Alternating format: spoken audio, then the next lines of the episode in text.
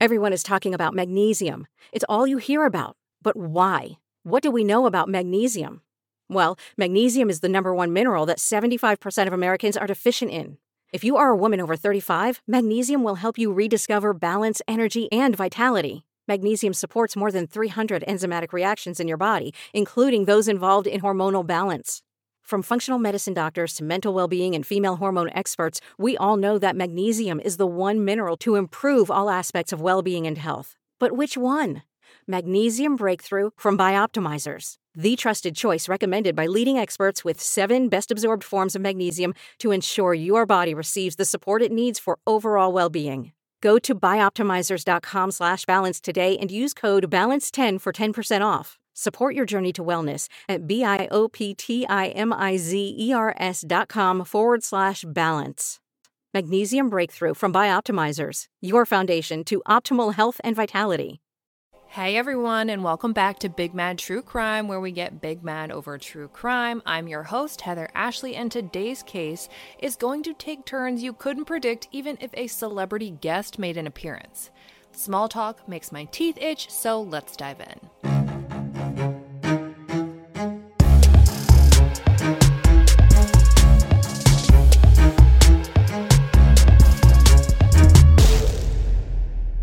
Heather Bogle was described as someone who lit up a room, whose smile was infectious, and whose purpose in life was to pick up other people when they were down. Basically, all the wonderful things that people say in the beginning of every Dateline episode. None of these words would be used to describe me. They'd be like she was brutally honest, she was gassy and unafraid, and she liked to sleep in on weekends. But this isn't about me. Heather was a doting mother to her five year old daughter Mackenzie and a loving daughter to her mother Renee, who was always there for her anytime she needed it. Being a single mother, Heather needed all the help she could get, and when she worked the evening shift at the Whirlpool factory in Clyde, Ohio, her mother would take her daughter Mackenzie to school. When she would clock out a little after 6 a.m., she'd go home, get some rest, and wake up in time to pick up Mackenzie and spend some time with her before bed, and then she would head off again for another night shift. Whatever she could do to spend the most time with her daughter, she did it. But on April 9th, 2015, Heather finished her normal shift at Whirlpool, clocked out at 6:17 a.m. and was never seen or heard from again. That afternoon, Mackenzie waited for her mom to pick her up from school, but she never came. Eventually, they called her emergency contacts, and Renee was told that Heather had never showed up to pick up her daughter. Renee called and texted Heather asking who was supposed to be picking up Mackenzie because certainly she didn't just not show up for no reason, but she got no response. Heather's sister Jennifer tells Dateline that this was the moment she knew something was very seriously wrong. Heather's entire life revolved around her daughter. She wouldn't not pick her daughter up from school, and she certainly wouldn't ignore people trying to contact her about it. But without any word from Heather, Renee headed over to Mackenzie's school to pick her up and then immediately reported Heather missing. The first bolo, or be on the lookout, was sent about her vehicle. Her car was very distinctive, and I'm talking you see it and you say something kind of distinctive. It's a 2003 dark green Alero, but the front passenger side panel is burgundy. To make it even more unique, the Toledo Blade notes that the front bumper is blue and there's a tribal sticker across the back window. It's the equivalent of walking past someone shaking maracas. You don't forget it. While they wait for any tips, police search the Whirlpool factory, local bars, and even her ex boyfriend's houses for her car, but didn't find any trace of it anywhere. But just a little more than 24 hours after she was last seen, Heather's Rainbow Alero was found sitting in the parking lot of the Somerton Apartments, just a four minute drive, less than a mile from that Whirlpool factory she clocked out of Thursday morning. Two men who live at the complex told the Sandusky Register that they think her car had been there for at least a day. On the evening of April 10th, the police start to comb through Heather's car, hoping to find any clues as to where she might be, but when they open the trunk, they're stopped in their tracks. There in the trunk of her very own car was Heather Bogle, dead. She had been brutally beaten with a blunt object over her entire body, and when that wasn't enough, she was shot twice in the back. The Ohio Bureau of Criminal Investigation is called in to assist the Sandusky Sheriff's Department, who only has 14 officers, one of whom is the chief himself. The last two homicides that took place in Clyde, Ohio were in 2010 and 1999. This is a rare occurrence for this small community, and they are shook. On April 14th, police released a statement saying that they don't believe Heather was killed where she was found. They believe she was killed somewhere else, stuffed into her own trunk, and then driven to the apartment complex and dumped. Without knowing how they came to this conclusion because they didn't share it, we can make a few educated guesses. Blunt force trauma and gunshot wounds are going to leave significant spatter, and of course, gunshots are going to leave bullet holes. So, if there's a lack of blood spatter in the vehicle or trunk and a lack of bullet holes, it probably happened somewhere else. Also, both of these injuries are going to come with significant bleeding. If there's a lack of expected blood pooling in the vehicle, there's a good chance she bled somewhere else and was placed there.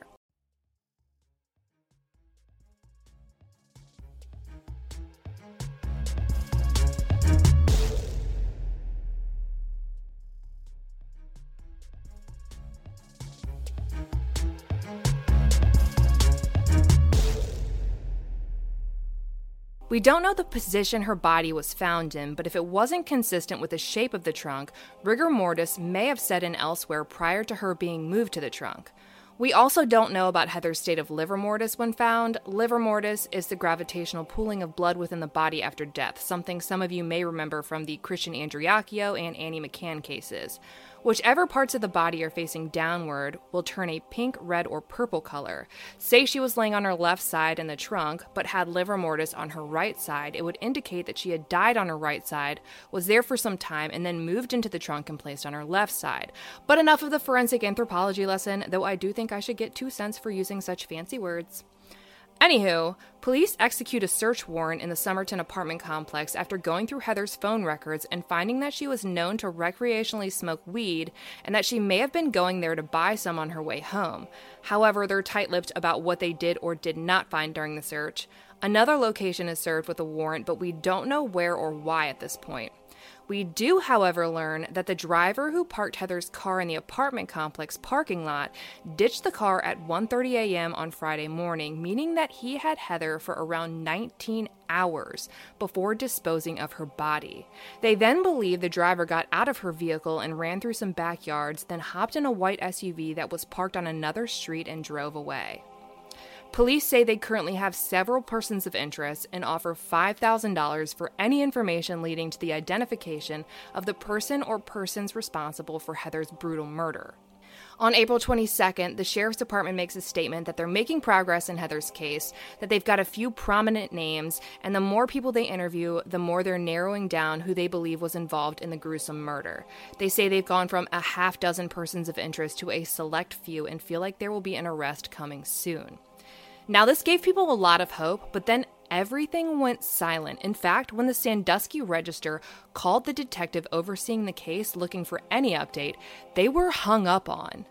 A law enforcement catfight ensues when the sheriff's department basically told the two Clyde police officers on the case that they were no longer needed nor welcome. From what I understand, they were booted after making the comment that the case might be coming to a conclusion soon. But just two days after the police versus sheriff's pissing match, a search warrant is issued for a home on Bidwell Avenue in Fremont. The Fremont News Messenger reports that police gathered enough information through the investigation to lead them to believe that this house is the scene of the crime, that the house on Bidwell Avenue is where Heather Bogle was brutally beaten and shot to death before being stuffed into her own trunk and dumped in a parking lot to be found by anyone.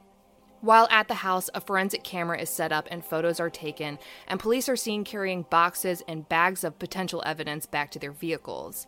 The website also noted two women and a small child who were at the house at the time the search was executed. One of them was taken in for questioning but was brought back just a little while later. ABC 13 gets a hold of one of the women in the house named Catherine. Catherine says that she's never met Heather and her name will be cleared. They also interview Catherine's neighbor, who refers to her as her cousin's baby mother and says that the fact that she might have something to do with Heather's murder is crazy. The second woman who was at the house at the time actually lives in the Somerton apartments. Her name is Kiana and tells the Fremont News Messenger that she's been questioned three times already, but has yet to be charged with anything. Naturally, she has already hired an attorney. To add a cherry on top of her statement, she as well says that she has never once met Heather Bogle. But in a plot twist, a third person is added to the pool of people being looked into. His name is Omar, and he's actually currently in jail for theft and having a weapon while on probation. The authorities believe that that weapon may be tied to Heather's murder. Omar is being held on a $100,000 bond, but if he bonded out, he'd just be facing another parole violation charge out of Michigan, so I doubt that's going to happen unless he feels like blowing 10 grand. On June 10th, Heather's autopsy results are released, and it indicates that Heather had recently smoked weed prior to her death, which makes sense since we know her cell phone data indicated that she might have been heading to the Somerton apartments to buy some. And while they've had persons of interest since almost day one, in September, lead detective Sean O'Connell tells ABC 13 that the evidence in the case has escalated to the point of the two original persons of interest being upgraded to official suspects. And that's a big difference. That's the difference between you may know something to we think you did it. The suspects are named as Kiana and Omar. This removes Catherine from the playing field altogether. Remember, Kiana is the one who lives in the apartment complex that Heather was found at and is friends with the woman who rents the home they believe Heather was killed in. Omar is the man in jail on a weapons charge, and he's actually named as the prime suspect in Heather's murder. He came in last, but he came in hot. Detective O'Connell also tells ABC 13 that he believes he knows the motive but won't comment on it at this time. But then, nothing happens. Not in September, not in October, not even in December or January or even February. As of the end of March of 2016, almost an entire year after Heather was beaten and shot to death, a whole zero charges have been filed though authorities insist that their suspects have not changed. The only real update is that Omar reached out to a local news agency, WTOL 11, and in a letter insisted on his innocence. And as much as I hate to say it, we hit the one year mark with absolutely no movement.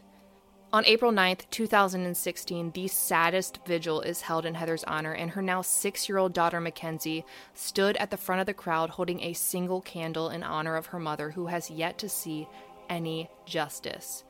We learn kind of offhandedly that Kiana was arrested at some point on unrelated charges, and that both suspects are currently in jail, but not on any charges relating to Heather Bogle.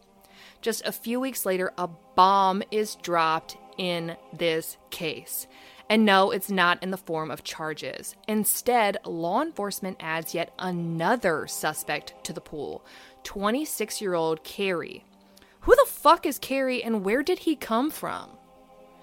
We may literally never know because time continues to tick and talk its ass off, and two months later, NBC shocks the world by telling us that no, no suspects have been charged, but lead detective Sean O'Connell has been placed on leave due to allegations of workplace misconduct, among other things.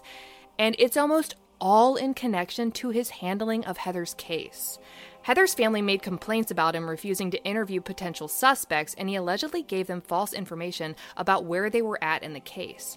Imagine where this investigation might be if him and his buddies hadn't kicked all the police officers off the case. In a dose of irony, just prior to being placed on leave, O'Connell reached out for help. Yeah, the guy who fired the previous help but not to the police department, whom he'd blown off earlier in the investigation. This time he went to the Attorney General's office for assistance. I've never seen a case with so much drama between deputies and officers, and it's not about to get any better. The AG's office did, in fact, take the case, but not for long. By January of 2017, yes, 2017, the Sandusky Register announces that the Sheriff's Department has taken the case back from state investigators and made a statement that they're now lead on the case with the assistance from the BCI. The general consensus of this small community is that the case has been botched, and I don't think anyone disagrees at this point. But hopefully, with a new sheriff in town, literally the newly elected sheriff Chris Hilton, maybe this will stop being a pissing contest and someone will start actually getting shit done. On May 31st of 2017, were almost 2 years since Heather's murder, 3 raids take place in 3 different trailers in the Emerald Estates trailer park. The trailer park is only 3 miles from where she was found, less than 3 miles from where she was last seen alive.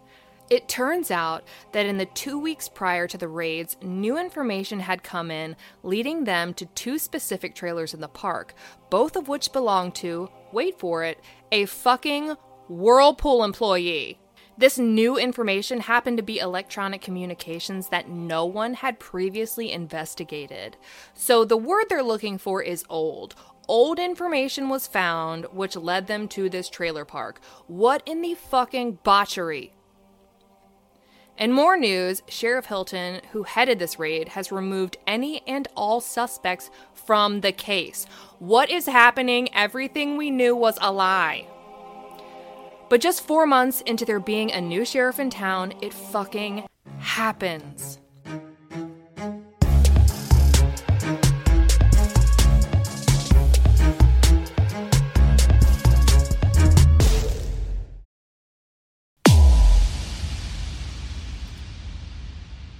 An arrest is made. 48 year old Daniel fucking Myers is charged with aggravated murder, aggravated robbery, kidnapping, and tampering with evidence in connection to Heather Bogle's 2015 murder. Who the fuck is Daniel Myers? Not only did he live in one of the trailers they raided, but he also worked with Heather every single day at the Whirlpool factory. They literally worked on the same production line. This isn't some guy whose office she would pass every day and wave at. He was by her side from the minute she walked in until the minute she left. And Daniel's daughter gives no fucks. She told ABC 13 that if he did it, he deserves what he gets, that Heather's family deserves justice. That is my damn girl. Finally, someone related to a criminal who's like, fuck that asshole, send him to prison. She says that he's always been a violent man, and it turns out he's also a sex offender, so he's got that going for him too. The ever so helpful Fremont News Messenger reports that upwards of 10 women came forward after Myers was arrested to say that he had also been violent with them and that they had been forcefully sexually assaulted by him. The mother of Daniel Myers' son, Leanne Sluter, allegedly killed herself in 2009 in the back bedroom of that very trailer, shooting herself in the chest. Myers' story was that he walked in and found Leanne dead on the bed with a gunshot wound to the chest and a rifle laying by her side. But Leanne didn't like guns, which is why she didn't own one and why she didn't even know how to load one. So tell me how in the fuck a woman with no gun training loads it, has go go gadget arms long enough to fire a rifle backwards, shoots it, and then has it magically lay at her side afterward. Come on, we've been over this with Kurt Cobain. This shit does not happen. Okay, we haven't covered Kurt Cobain yet, but now I want to. Anyways, neighbors had their doubts that it was a suicide, and it looks like the sheriff's department might be taking a second look into her death as well. This is something I'm 100% invested in now, and I've contacted her family about it, and we will be doing an episode on her, so don't worry. But let's go back to Heather's case for now. Daniel has court the next day where he begs the judge to let his murderous ass go back to work at Whirlpool, the very place he picked his victim from, and home where his ex shot herself so he can go be the sole influence on a 12 year old boy. It was a hard fucking pass. He got no bond. He did not get $200. He was sent straight to jail. On June 9, 2017, a grand jury officially indicts Daniel Myers on two counts of aggravated murder. If convicted, this flaming pile of garbage could face the death penalty. He is cited as the sole suspect in Heather's murder. Uno, one, only. Not Catherine, not Kiana, not Omar, not Carrie, only Daniel Myers. It turns out that Kiana's only tie to Heather's murder at all was Detective Sean O'Connell, who is no longer a detective. He resigned shortly after being put on leave. According to the Sandusky Register, Kiana's baby daddy was appealing a drug conviction that Detective O'Connell had helped secure. And after one of his searches of Kiana's apartment, a copy of her baby daddy's appeal was neatly placed on her bed for her to find. What the fuck am I reading? I went from being so big mad at Kiana and the other imaginary suspects to being on fire fucking livid at the bullshittery being handed down by one Sean O'Connell. But there's about to be all sorts of justice up in this bitch. On December of 2017, a grand jury indicts Sean fucking O'Connell on multiple felonies of, you guessed it, tampering with evidence, and it is all in connection to how he handled Heather's case. The Fremont News Messenger also reports that he's being charged with misdemeanor falsification, coercion, dereliction of a duty, which means he was involved in misconduct or illegal actions in connection with his official duties as an officer of the law, and obstruction. I would say that escalated quickly, but this has escalated so quickly so many times. Unfortunately, O'Connell is released without any bond and is expected to come to trial on his own recognizance on March 27th of 2018. Daniel Myers' trial isn't set to begin until May 7th of 2018, but is then delayed until September 4th, and then again to October 27th, seriously almost two and a half years after killing Heather. On July 30th, O'Connell pleads guilty to tampering with evidence in a plea deal to drop the other charges. He is sentenced to two years in prison, which I'm sure will go well. I hear corrupt cops do fantastic in jail. In October, while the world waited for Daniel Myers to be served a heaping pile of hot justice, his trial is postponed indefinitely, and a gag order is placed on the entire case file. And seriously, nobody knows why. In early November, the gag order is lifted, but the trial has yet to be rescheduled, so everyone is just in this weird legal limbo. But a few weeks later, we finally get a new date, March 4th of 2019. We are almost 4 years past Heather's murder at this point.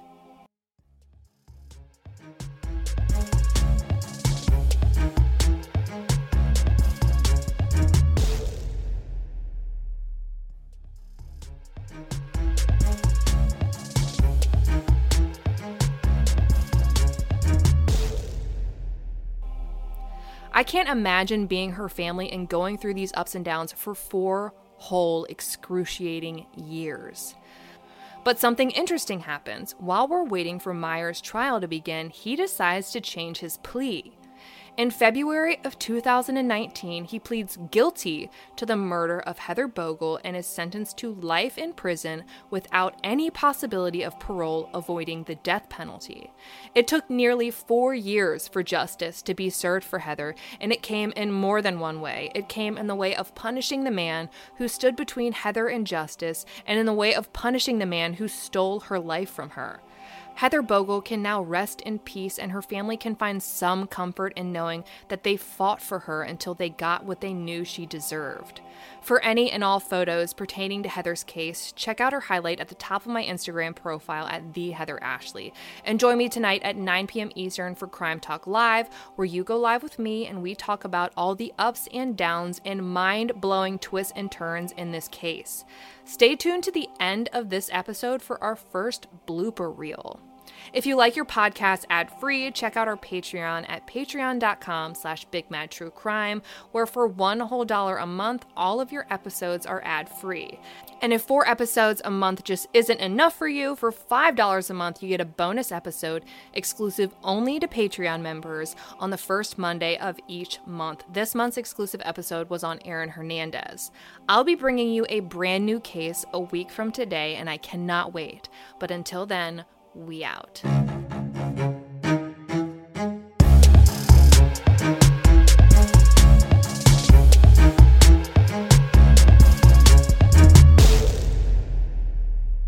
But without any word from Heather, this new information happened. If there's a lack of expected. I'm going to try it again. Okay, UPS truck, you're so fucking loud. Pass, pass, pass. Unless you're giving me a present, which you're not, so go fuck yourself. Bye. In Heather's murder, blah, with his blah. Oh boy. Okay, the Fremont. I would say that escalated quickly. Excuse me. I would say that escalated quick. Oh, and while they've had persons of interest, The suspect. Mm. But something interesting happens. While we're waiting for Myers. But something interesting happens while we're waiting for Myers' trial. I'm out of breath. My heart rate is 137.